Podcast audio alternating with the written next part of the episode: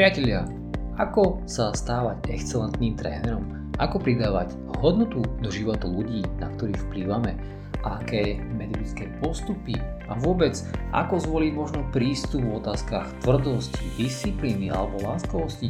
No tak o tomto všetkom chcem s vami dneska hovoriť v tomto podcaste, ku ktorému som spracoval aj článok, ktorý nájdeš u mňa na blogu.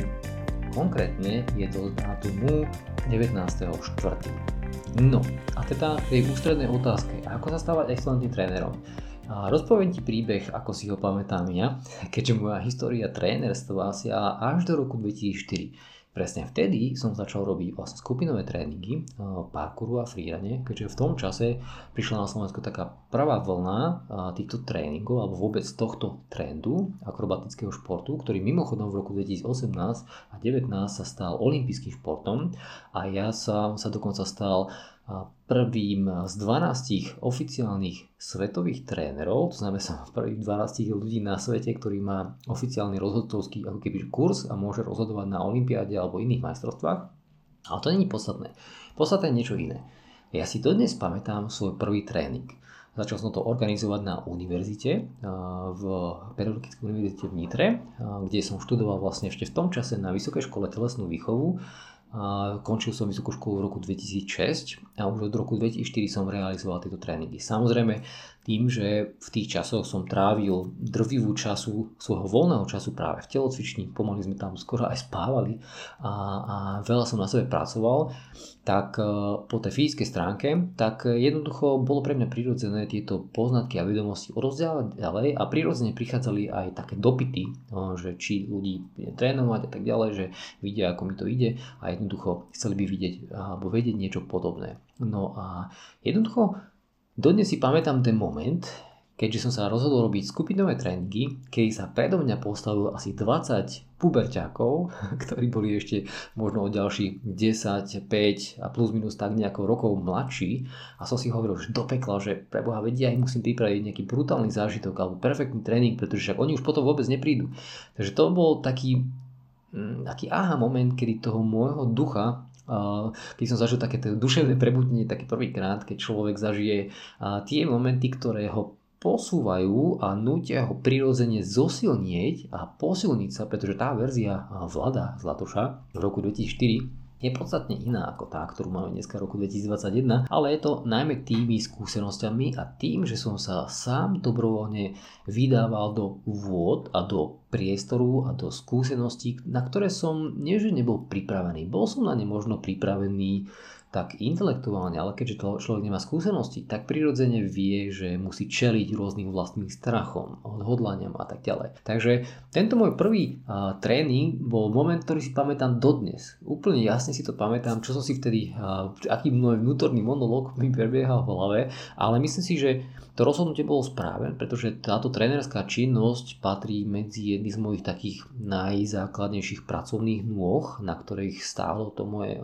podnikanie alebo to moje poslanie tým, že tých pracovných nôh vždy bolo samozrejme prirodzene viacej a, a postupne sa rozvíjali do nejakých komplexnejších foriem. No a teraz by som chcel zhrnúť všetky tieto roky a odozdať ti nejaké poznatky, že ako som to robil ja s odstupom času, ako to hodnotím a, a čo odporúčam každému, nielen začínajúcemu, ale aj takému postupnému pokročilému trénerovi, že na čo sa zamerať v tom živote toho človečika, na ktorého máme vplyv, pretože myslím si, že tá taká ústredná vec, na ktorú sa potrebujeme kolektívne zamerať, je, je kultúra pohybu. To znamená, že v našej krajine táto kultúra pohybu chýba. My tu nemáme takéto povedomie, že prečo by sme sa mali hýbať, a keď ľudia celý deň sedia proste za tým počítačom a niečo produkujú, pretože doba sa zmenila a, a všetko sa udeje práve v takýchto počítačových, internetových a onlineových priestoroch virtuálnych a jednoducho to telo musíme stále nejakým spôsobom stláčať do toho sedavého proste životného štýlu v autách, pracovniach, kanceláriách, home office a dokonca školách a jednoducho Jednoducho ten usadený človek potrebuje veľmi naozaj kvalitnú a robustnú pohybovú výživu na to, aby toto dokázal vykompenzovať a nebudaj už tie nahromaždené komplikácie zvrátiť. To znamená, že aby sme my pomáhali ľuďom zabrániť tej fyzickej degenerácii a jednoducho pre nich vytvárali také podnety, ktoré budú vytvárať v ich vnútornom svete ich vlastnú vnútornú motiváciu. To znamená, že je síce pekné, že niekto príde trénovať, pretože ho niečo sa mu páči, chcel by sa naučiť to, možno nejaký trik, neviem, maslo alebo niečo podobné, ale dôležité bude najviac to, aby tá osobnosť trénera bola natoľko šikovná a v podstate taká líderská, že vytvorí vo vnútri toho človeka práve vnútorné motivácie. No a tie sa dajú robiť rôznym spôsobom a budeme o tom spoločne aj teraz hovoriť. A preto by som povedal najdôležitejšiu vetu, že pohybový tréning alebo tréning ako taký, jeho cieľom je zážitok. Áno, chceme sa hýbať, chceme človeku niečo naučiť, ale keď tam bude chýbať ten zážitok, že to bude nejaká sterilná drina, vyžadujúca len nejakú disciplínu, poslušnosť, tvrdosť a neustále prepínanie síl do nejakého zlyhania, tak toto sú také psychologické koncepty, ktoré v krátkodobom horizonte prinášajú samozrejme veľmi dobré a dá sa povedať, že oslnevé výsledky, ale žiaľ, ich dlhodobá udržateľnosť je slabá. No a keďže a mnohí z vás viete, že ja som do 20. alebo 19. roku života nešportoval nejakým spôsobom systematicky a organizovane. My boli typické sídliskové deti, ktoré radi športovali proste vonku a na sídlisku hrávali sme proste od rána do večera pomaly futbal, a schovávačky, náhňačky, proste bicykle, korčule. Korčule boli veľmi, veľmi silná dominantná črta, ktorú som ako puberťák ešte s dlhými vlastnými po, po plecia, vyholenými nad ušami. A jednoducho patril som medzi skupinku kočuliarov, kde sme okolo divadla v Nitre a všakých úrampách, ktoré sme si svoj pomocne postavili. A dlhé roky proste trénoval nejakú zručnosti okolo akrobácie, odvahy a tak ďalej. A potom prirodzene prišiel aj ten parkour, ktorý mi jednoducho sadol úplne ako, ako a, a ešte v tých časoch uh, som aj aktívne zápasil, to znamená, že od nejakého 19. 20. roku života som uh, začal amatérsky zápasiť. Aj súťažne, ale v prvom rade ma to zaujalo ako šport. No, ale pointa je tá, že ako náhle človek zistí, akú oblasť pohybu, ako sa chce zaoberať, myslím teraz sám seba, teba ako trénera, tak predstav si, že existuje pohybový vesmír, ktorý je obrovský a v ňom sa potrebuješ nájsť. V ňom potrebuješ nájsť niečo, čo ťa natoľko aj teba fascinuje, že sa v tom chceš rozvíjať. A pointa je tá, že ty potrebuješ byť istým spôsobom líder, ale taký excelentný vzor v tom, čo robíš pre tých, ktorí ťa chcú nasledovať. To znamená, že musia byť tvoje zručnosti povedzme krát 10 také rozvinuté ako tie zručnosti ľudí, ktorí za tebou prichádzajú. Pretože je to prirodzené, že, že oni prichádzajú kvôli tebe aj ako takému vzoru, také osobnosti, od ktorej sa chcú niečo naučiť. No že to je tá jedna stránka veci, pretože tá druhá je práve tá psychológia, ktorá je skrytá za tou interakciou toho trénera a jeho študenta alebo zverenca. Zámerne by som nepoužíval slovo klient, pretože klient je sterilný vzťah založený na peniazoch, kdežto to, čo chceme my dosiahnuť, nemá byť o výmene energií len v podobe peňazí, ale o masívnej výmene emócií, ktoré vlastne spôsobujú ten zážitok, ktorý následne vedie k vnútornej motivácii a ochote ako keby začať vnímať, že ah, môj život to, takto má vyzerať, takto je normálne a bežné, že sa hýbem, toto robím na domácu úlohu, takto nad pohybom rozmýšľam, takéto zručnosti budujem, mám takýto plán, väčšinou tie plány by mali byť dlhodobé, kľudne aj na celú dekádu, pretože ako som povedal, že ak používame koncepty, ktoré sú bežné vo fitness priemysle, kde sa tlačí na pilu, ide sa do zlyhania, robia sa veľké počty opakovaní, používajú sa suplementy a rozbije sa telo takým reverzným inžinierstvom na jednotlivé segmenty alebo časti a o samote trénuje biceps, potom inú partiu, potom to poskladám s chrbátom, potom na druhý deň s prsiami a tak ďalej, tak reverzným inžinierstvom jednoducho. Spôsobím to, že tá daná partia, ako keby som to s plastelinou začal nalepovať na seba nejakú hmotu, ona hmota samozrejme je tam už potom pekne vidieť, šúpam nejaké proteíny. Až dostanem potom chrípku a celá plastelína odpadne a jednoducho začínam od začiatku. Čo psychologicky nie je veľmi optimálne a je dobré sa potom pozrieť po iných pohybových konceptoch, ktoré učia telo používať zapájať do pohybu telo ako celok. To znamená, že od malička po maliček a, a budovať s tým telom určité typy zručností, ktoré nie je len tak ľahké natrénovať, ale už raz, keď človek natrénuje, tak je to obrovská investícia, čiže jedný z tých cieľov je pomáhať človeku ukázať perspektívu, že poď ideme pracovať na to cieli, môžem povedať príklad napríklad stojka, A stojku sa naučiť takú krásnu, rovnú, proste v priestore bez opory steny, to je investícia. To je obrovská časová investícia, ktorá môže trvať až rok, kým to človek vymajstruje do podoby, kedy naozaj tá stojka vyzerá excelentne. Není to bananová stojka a tak ďalej, čiže nie je to nejaká fast food záležitosť, pretože ako veci, ktoré sa dajú natrénovať rýchlo, tak ich natrénuje hoci kto, kto má trošku viac vôle, trošku lepšiu disciplínu alebo minimálne patrí do skupiny ľudí, ktorý je hrotič prepínač, čo znamená, že vie zatlačiť na pilu, vie ísť do zlyhania, cez tie zlyhania neustále šponuje to svoje telo k tým výsledkom, lenže potom príde nejaká neočakávaná udalosť, ktorá príde tak či onak, skôr alebo neskôr, pretože syndrom vyhorenia, ten jednoducho musí udrieť. Ten zákonite udrie. Proste telo, telo nefunguje na princípoch zlyhávania, tréningu do zlyhania, pretože to je proti zákonom prírody a príroda je dosť taký univerzálny zdroj poznania, ako funguje realita, pretože ako náhle niekto v prírode používa princíp prepínania svojich schopností až do zlyhania, tak trénuje svoje zlyhanie, čo znamená, že jeho počas existencie nebude príliš dlhý a tým pádom tá selekčná sila spôsobí, že jeho gény ďalej nebudú pokračovať v tomto svete. Ale to som možno trošku odbočil, možno sa k tomu dostavíme niekedy v nejakom inom podcaste. Pointa je tá, že ako náhle ľuďom dám veľmi peknú projekciu toho, čo všetko sa so svojím telom môžu chcieť naučiť, tak im dáva, a, a samozrejme mám dobré metodické postupy, ktoré samozrejme trvá zozbierať, ale trvá ich zozbierať aj na tej vlastnej mojej individuálnej úrovni. To znamená, že ja kým sa stanem tým vzorovou osobnosťou, ktorá sa to naučí, tak niečo zažijem. A zažijem niečo práve v tej mojej vlastnej praxi toho seba poznávania a už popri tom, ako sám seba spoznávam, čo na mňa funguje, tak už trošku si robím obraz o tom, aké metodické postupy asi budem musieť používať pri tých svojich zverencoch. No a keď sa k tomuto pripoja ešte dobré, excelentné vedomosti a skúsenosti od niekoho, napríklad keď prídeš na moje nejaké školenie alebo na moje tréningy, ak sa tam vôbec dostaneš, tak jednoducho získáš veľmi robustné metodické skúsenosti a drobné poznatky, ktoré ako puzzle skladačky si tvoríš do takého jedného celkového obrazu poznania, ktorý následne môžeš ako hodnotu prenášať na tých svojich študentov, na tých svojich zverencov.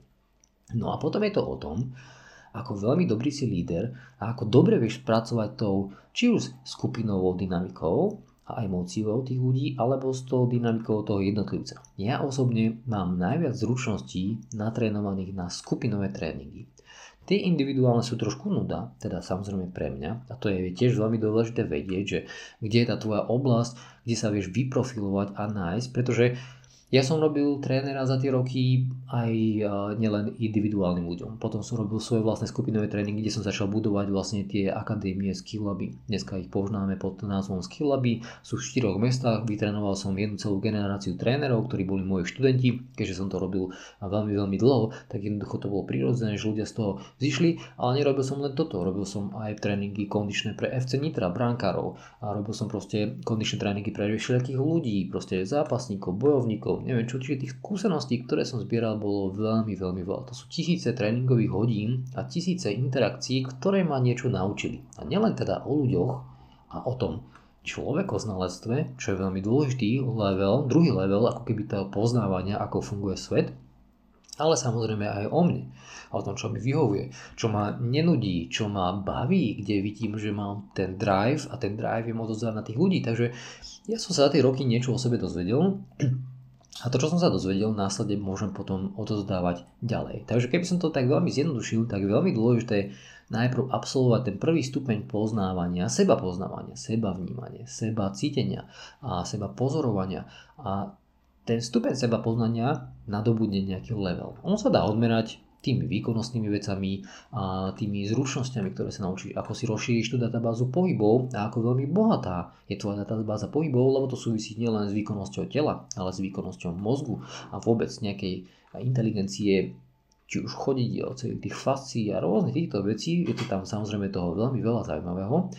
No a keď už ten stupeň seba poznania je na nejakej excelentnej úrovni, tak potom následne začínaš nadobúdať nové zručnosti a vedomosti na úrovni človeko znalectva. To znamená, že tá interakcia s tými ľuďmi ťa niečo učí. Funguje to na ľudí takto? Každý má trošku inak strihnutú tú nervovú sústavu a inak uvažuje nad vecami, inak ho niečo motivuje, inak niečo vie zaujať. Niektorí ľudia sú proste odstátí, dlho im trvá, kým sa zohrejú, sú introverti, niektorí extroverti, niektorí sú cholerickí, niektorí krúťa hlavou, že im to nejde, okamžite strácajú motiváciu. Proste je tam toho veľmi veľa a človek sa vie a celkom dobre intelektuálne, nazvime to, že zapotiť ako tréner, aby dokázal tú atmosféru na tréningu vytvoriť takú, že bude zážitok aj pre väčšiu skupinu ľudí. Tam je veľmi dôležité napríklad to, že, že ako náhle chceš, aby ten zážitok prúdil, tak musíš zabrániť tomu, aby tam boli mŕtve miesta to nazývame to, že úzke hrdlo. To znamená, že predstav si, že máš skupinu puberťákov na tréningu, robíš s nimi nejakú skupinu rozcvičku a potom urobíš nejaké stanovište a idete sa učiť nejaké veci. Ako náhle vytvoríš veľký rad, kde ľudia veľa čakajú a je tam dlhá pauza, kedy nemajú čo robiť, nedávaš dodatočné úlohy, tak vzniká chaos. Je, vzniká nedisciplína a prirodzene taká nuda. Takže toto sú také drobné veci, ktoré súvisia s tým, že ako si organizovať aj ten samotný tréning. A jedna z takých vecí, ktoré sa mne osvedčila, ktorú aj ja veľmi rád používam, je taká prirodzená miera medzi očakávaním toho disciplinovaného správania od svojich študentov. To znamená, že disciplína sa meria tým, ako je tam veľký chaos, ako je tam proste koncentrácia na to, čo robíme. A to sa dá meriať ako keby snahou. Čiže ako náhle vidím, že ľudia sa snažia, tak sú zároveň disciplinovaní a vôbec mi nevadí, že je tam aj dobrá nálada, že sa aj tak zabávajú, ale vidím tú snahu. Pretože jedno z najväčších vecí, dôležitých, ktoré som pochopil, je, že každý prichádza na tréningu s nejakým levelom zručnosti.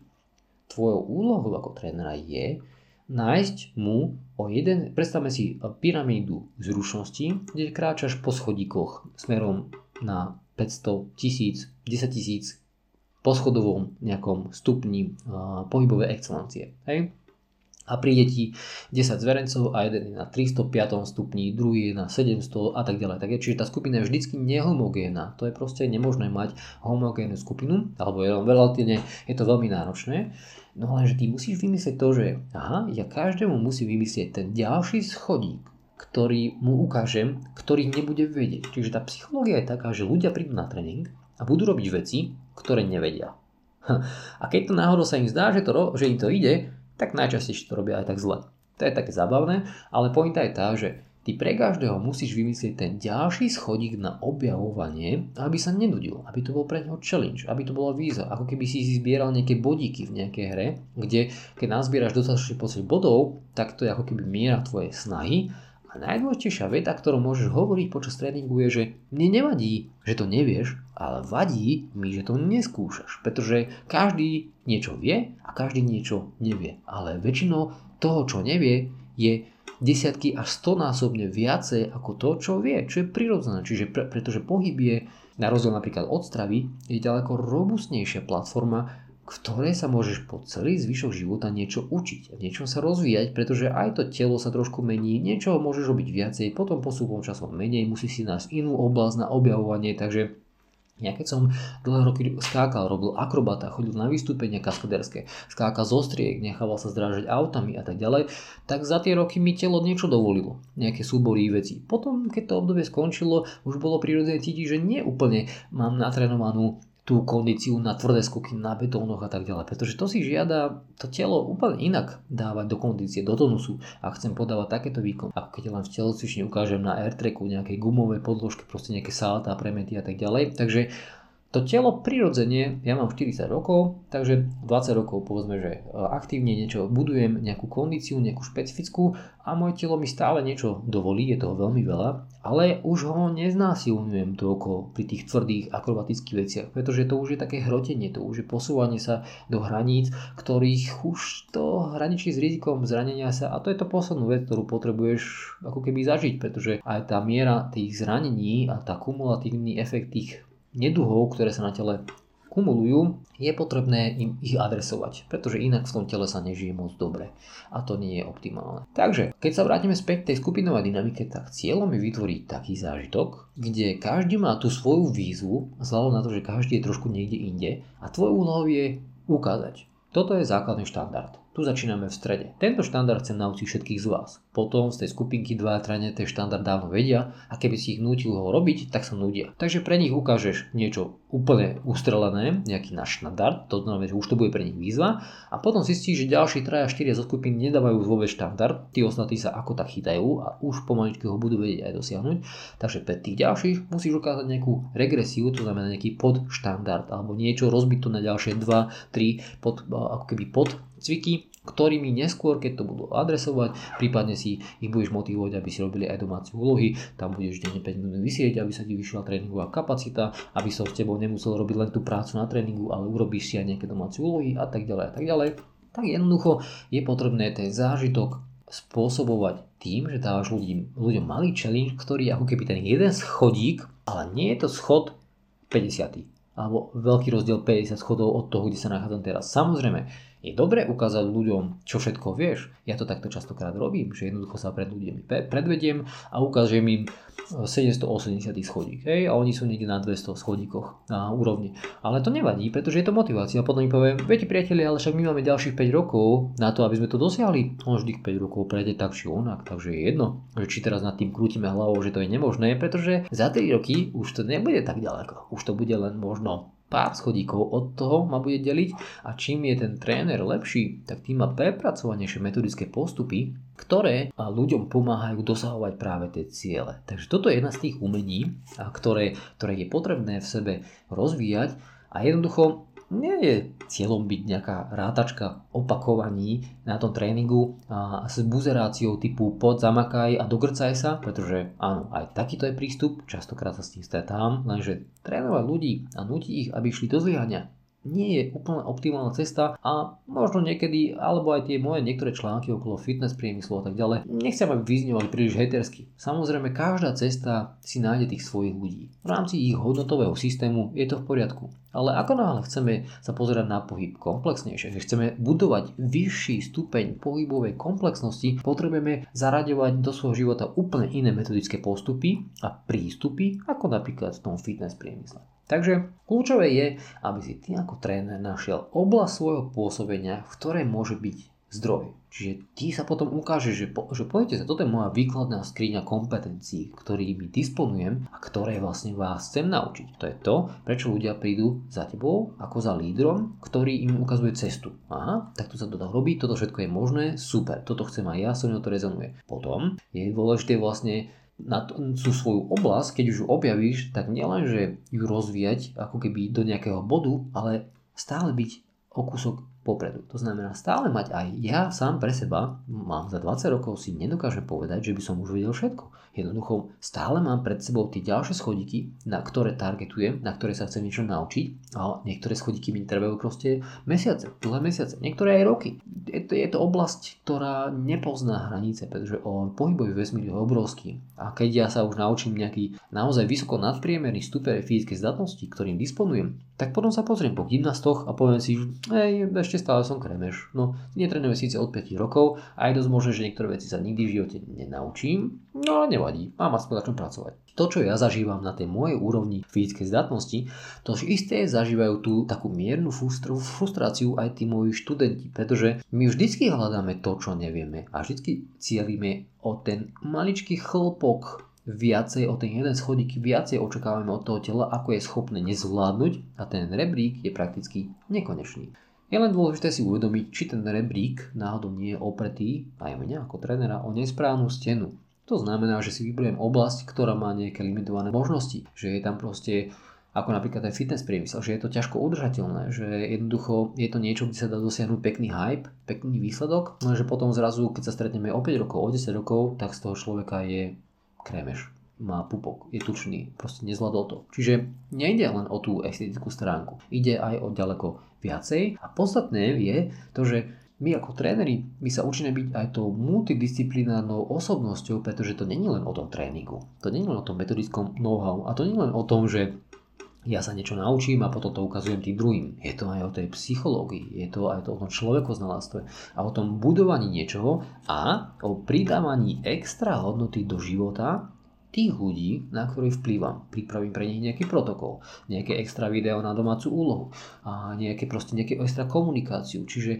zapájam ich kontinuálne aj v čase mimo tréningu do diania, aby postupne si začali osvojovať ten životný štýl, ktorému ja sám verím a ktorého sám používam. A jednoducho je, je to pre nich potom aj inšpiráciu, pretože to vnímajú ako inšpiráciu aj vonkajšiu motiváciu, ale ktorá sa má časom premeniť na tú vnútornú. Takže ja si myslím, že zaoberať sa tým, ako byť takou typickou rátačkou opakovaní, kde na tom tréningu naučím, nabliakam na tých ľudí, kde im jednoducho budem rátať a, a budem proste ich nútiť, aby sa dostávali do zlyhania, aby sa pomaly dogrcali, že to je ešte aj bonus toho tréningu, tak to je taká veľmi lacná a ľahko nahraditeľná verzia trénera, ktorá samozrejme môže dávať niekomu zmysel v nejakej fáze života, lenže potom nájde sa skupina ľudí, ktorú to prestane baviť, pochopia, že to je úplne optimálna cesta a budú hľadať niečo iné. Takže potom treba to brať tak, že ja vôbec nemám problém s tým, že niektorí tréneri sú viac kvalifikovaní, niektorí menej, niektorí teoreticky môžu niekomu aj poškodiť, ale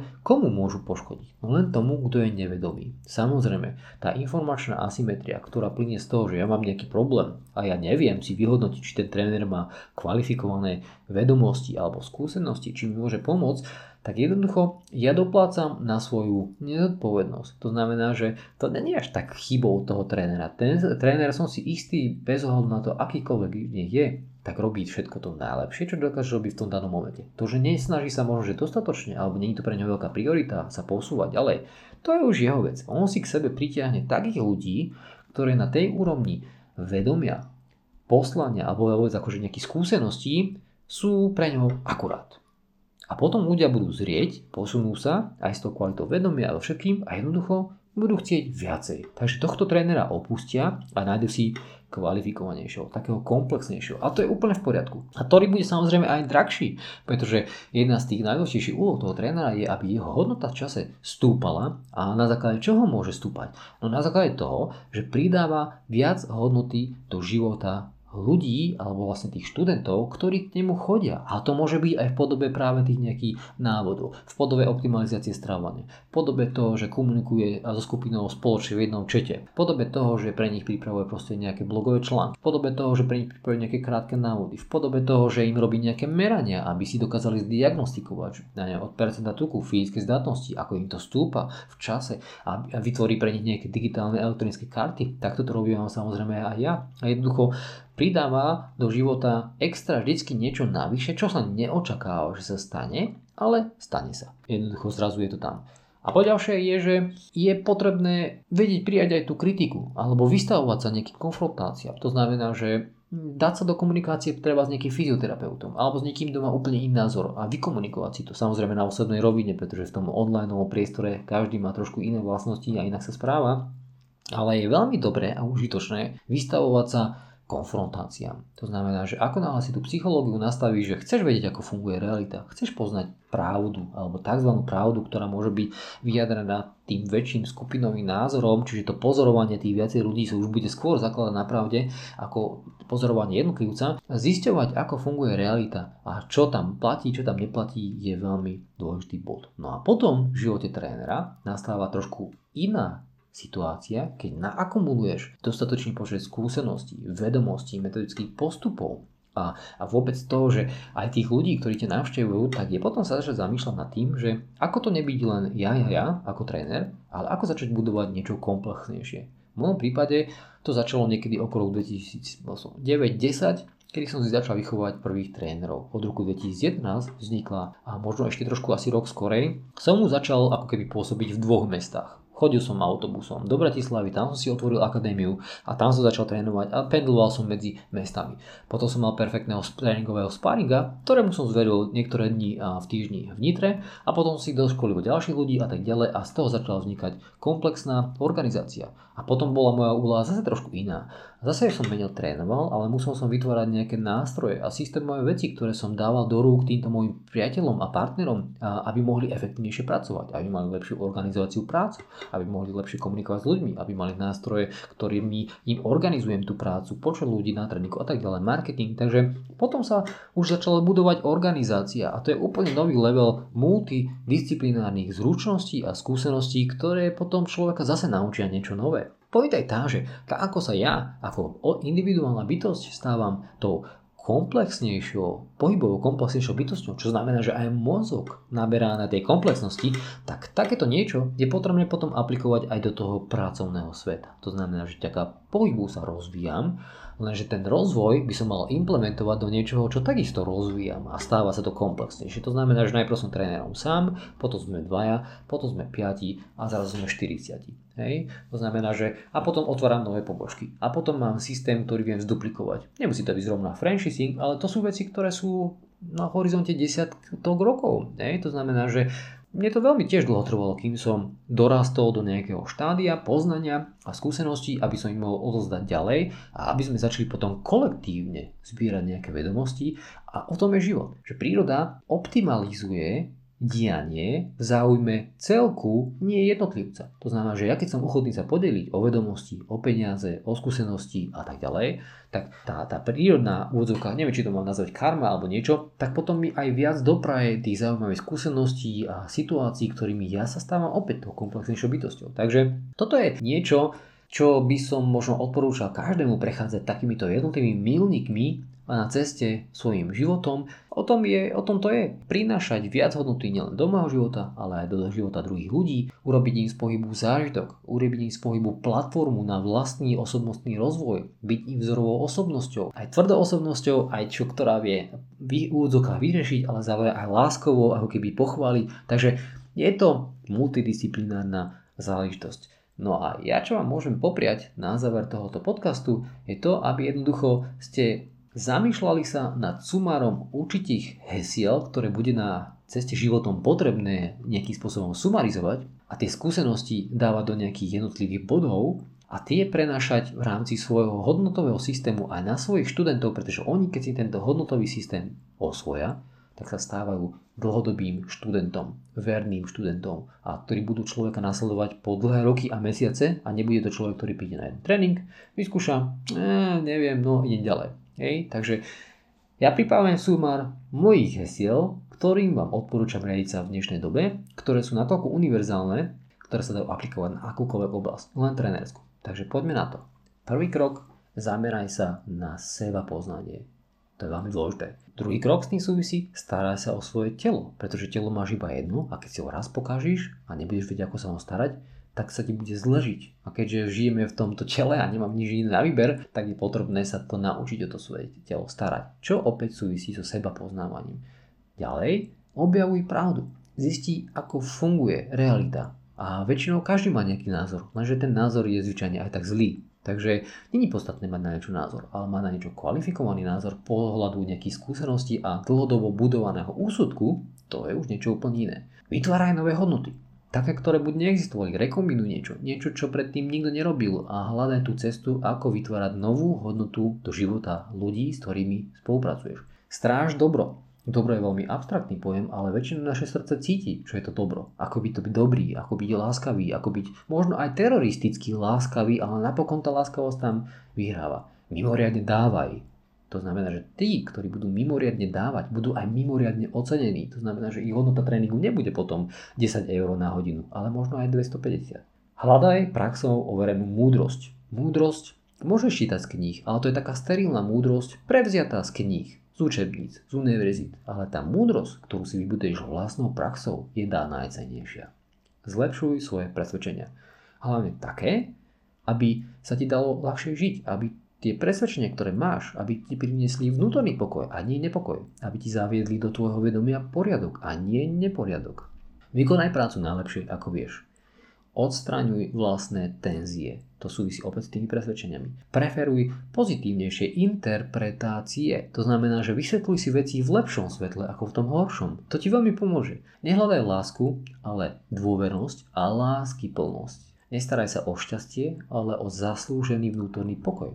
Pretože pokoj môže stieť mať aj lahostajný, lenže lahostajný pokoj, ten ti dlho nevydrží. Premení sa neskôr na nepokoj, na chaos a to nechceš. Takže zaslúžený pokoj ktorý si vybojuješ, a častokrát tvrdou drinou, je ten najpríjemnejší.